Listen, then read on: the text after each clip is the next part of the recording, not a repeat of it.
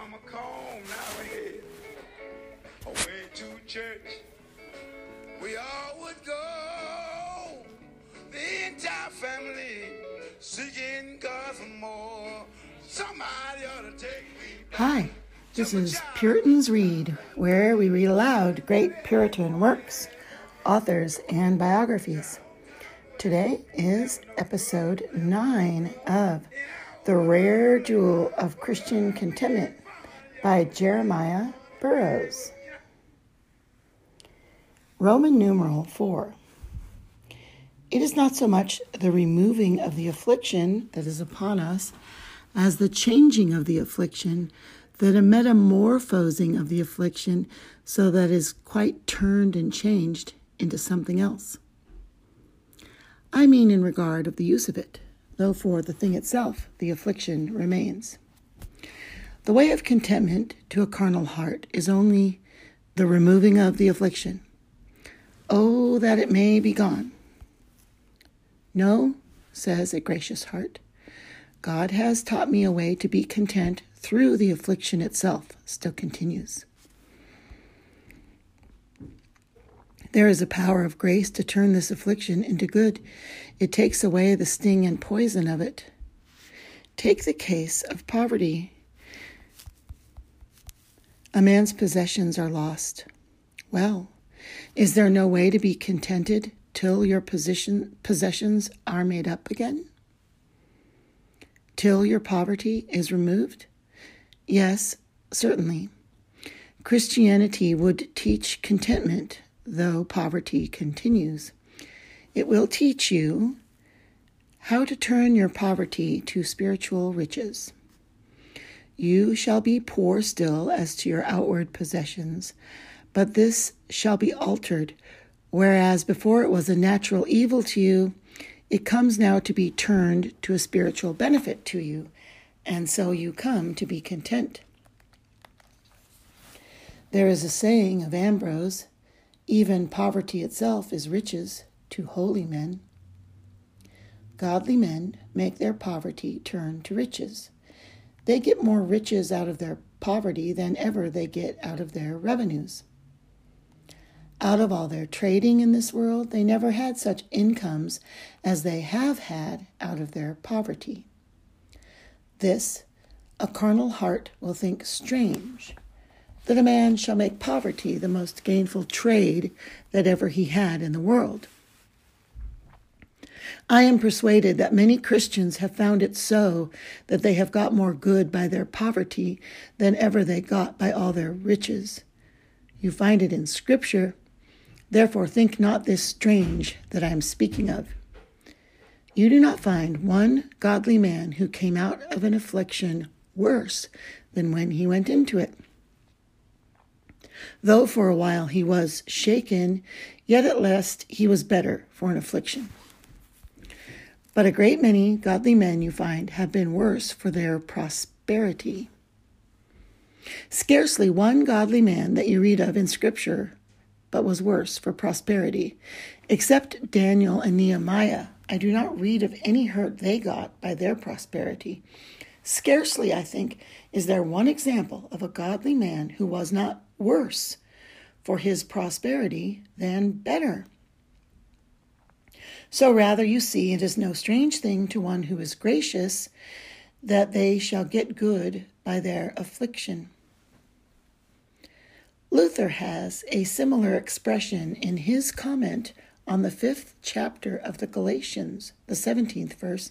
He says, A Christian becomes a mighty worker and a wonderful creator. That is, he says, to create out of heaviness, joy, out of terror, comfort, out of sin, righteousness, and out of death, life. He brings light out of darkness. It was God's prerogative and great power, his creating power, to command the light to shine out of darkness. Now, a Christian is partaker of the divine nature, so the scripture says. Grace is part of the divine nature. And being part of the divine nature, it has an impression of God's omnipotent power.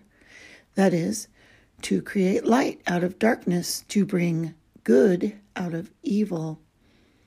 By this way, a Christian comes to be content. God has given a Christian such power that he can turn afflictions into mercies, can turn darkness into light. If a man had the power that Christ had when the water pots were filled, he could by a word turn the water into wine. If you, who have nothing but water to drink, had the power to turn it into wine, then you might be contented. Certainly, a Christian has received this power from God to work thus miraculously.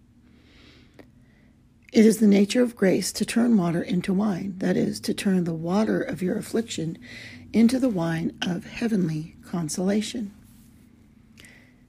If you understand this in a carnal way, I know it will be ridiculous for a minister to speak thus to you.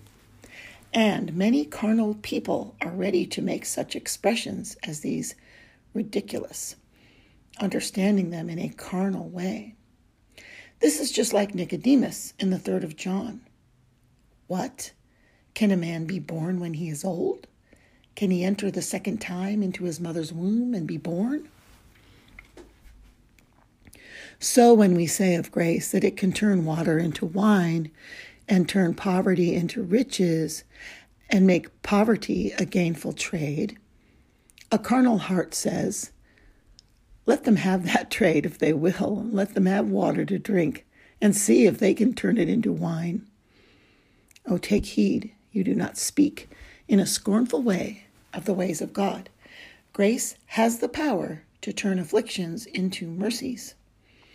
Two men may have the same affliction to one, it shall be as gall and wormwood. Yet it shall be wine and honey and delightfulness and joy and advantage and riches to the other. This is the mystery of contentment, not so much by removing the evil as by metamorphosing the evil, by changing the evil into good. Roman numeral 5. A Christian comes to this contentment not by making up the wants of his circumstances, but by the performance of the work of his circumstances. This is the way of contentment. There are these circumstances that I am in with many wants. I want this and the other comfort. Well, how shall I come to be satisfied and content? A carnal heart thinks, I must have my wants made up, or else it is impossible that I should be content. But a gracious heart says, What is the duty of the circumstances God has put me into? Indeed, my circumstances have changed. I was not long since in a prosperous state, but God has changed my circumstances. The Lord has called me no more Naomi, but Mara. Now, what am I to do? What can I think now are those duties that God requires of me in the circumstances that He has now put me into? Let me exert my strength to perform the duties of my present circumstances. Others spend their thoughts on things that disturb and disquiet them, and so they grow more and more discontented. Let me spend my thoughts in thinking what my duty is. What is the duty of my present circumstances which I am in? Oh, says a man whose condition is changed and who has lost his wealth. Had I but my wealth as I had heretofore, how would I use it to his glory? God has made me see that I did not honor him with my possessions as I ought to have done. Oh, if I had it again, I would do better than I did before. But this may be but a temptation. You should rather think, what does God require of me in the circumstances I am now brought into? You should labor to bring your heart to quiet and contentment by setting your soul to work in the duties of your present condition. And the truth is, I know nothing more effective for quieting a Christian soul and getting contentment than this setting your heart to work in the duties of the immediate circumstances that you are now in and taking heed of your thoughts about other conditions as a mere temptation. I cannot better compare the folly of those men and women who think they will get contentment by musing about other circumstances than to the way of children. Perhaps they have climbed a hill and look a good way off and see another hill, and they think if they were on top of that, they would be able to touch the clouds with their fingers. But when they are on the top of that hill, alas, they are as far from the clouds as they were before. So it is with many who think, if I were in such circumstances, then I should have contentment. And perhaps they get into those circumstances and they are as far from contentment as before. But then they think that if they were in other circumstances, they would be contented. But when they have got into those circumstances, they are still as far from contentment as before. No, no. Let me consider what is the duty of my present circumstances and content my heart with this and say, Well, though I am in a low position, yet I am serving the counsels of God in those circumstances where I am.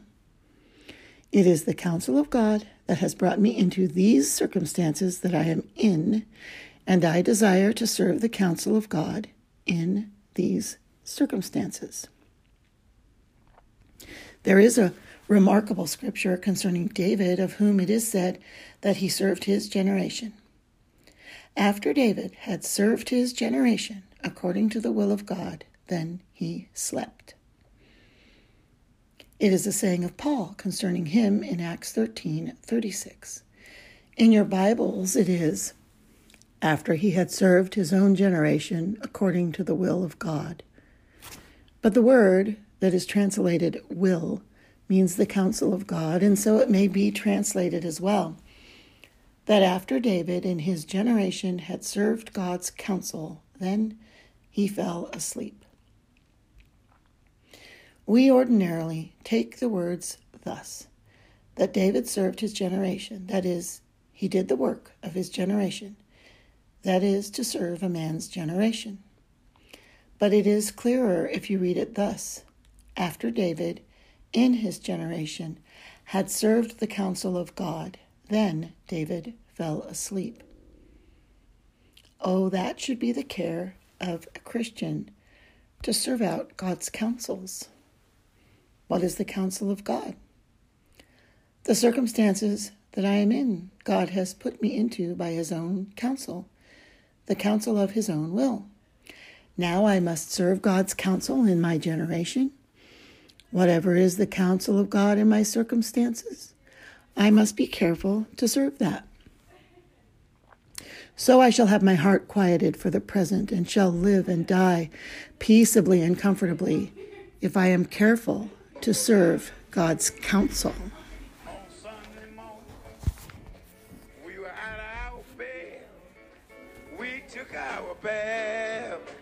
Mama combed our head. This concludes episode 9 of The Rare Jewel of Christian Contentment by Jeremiah Burroughs.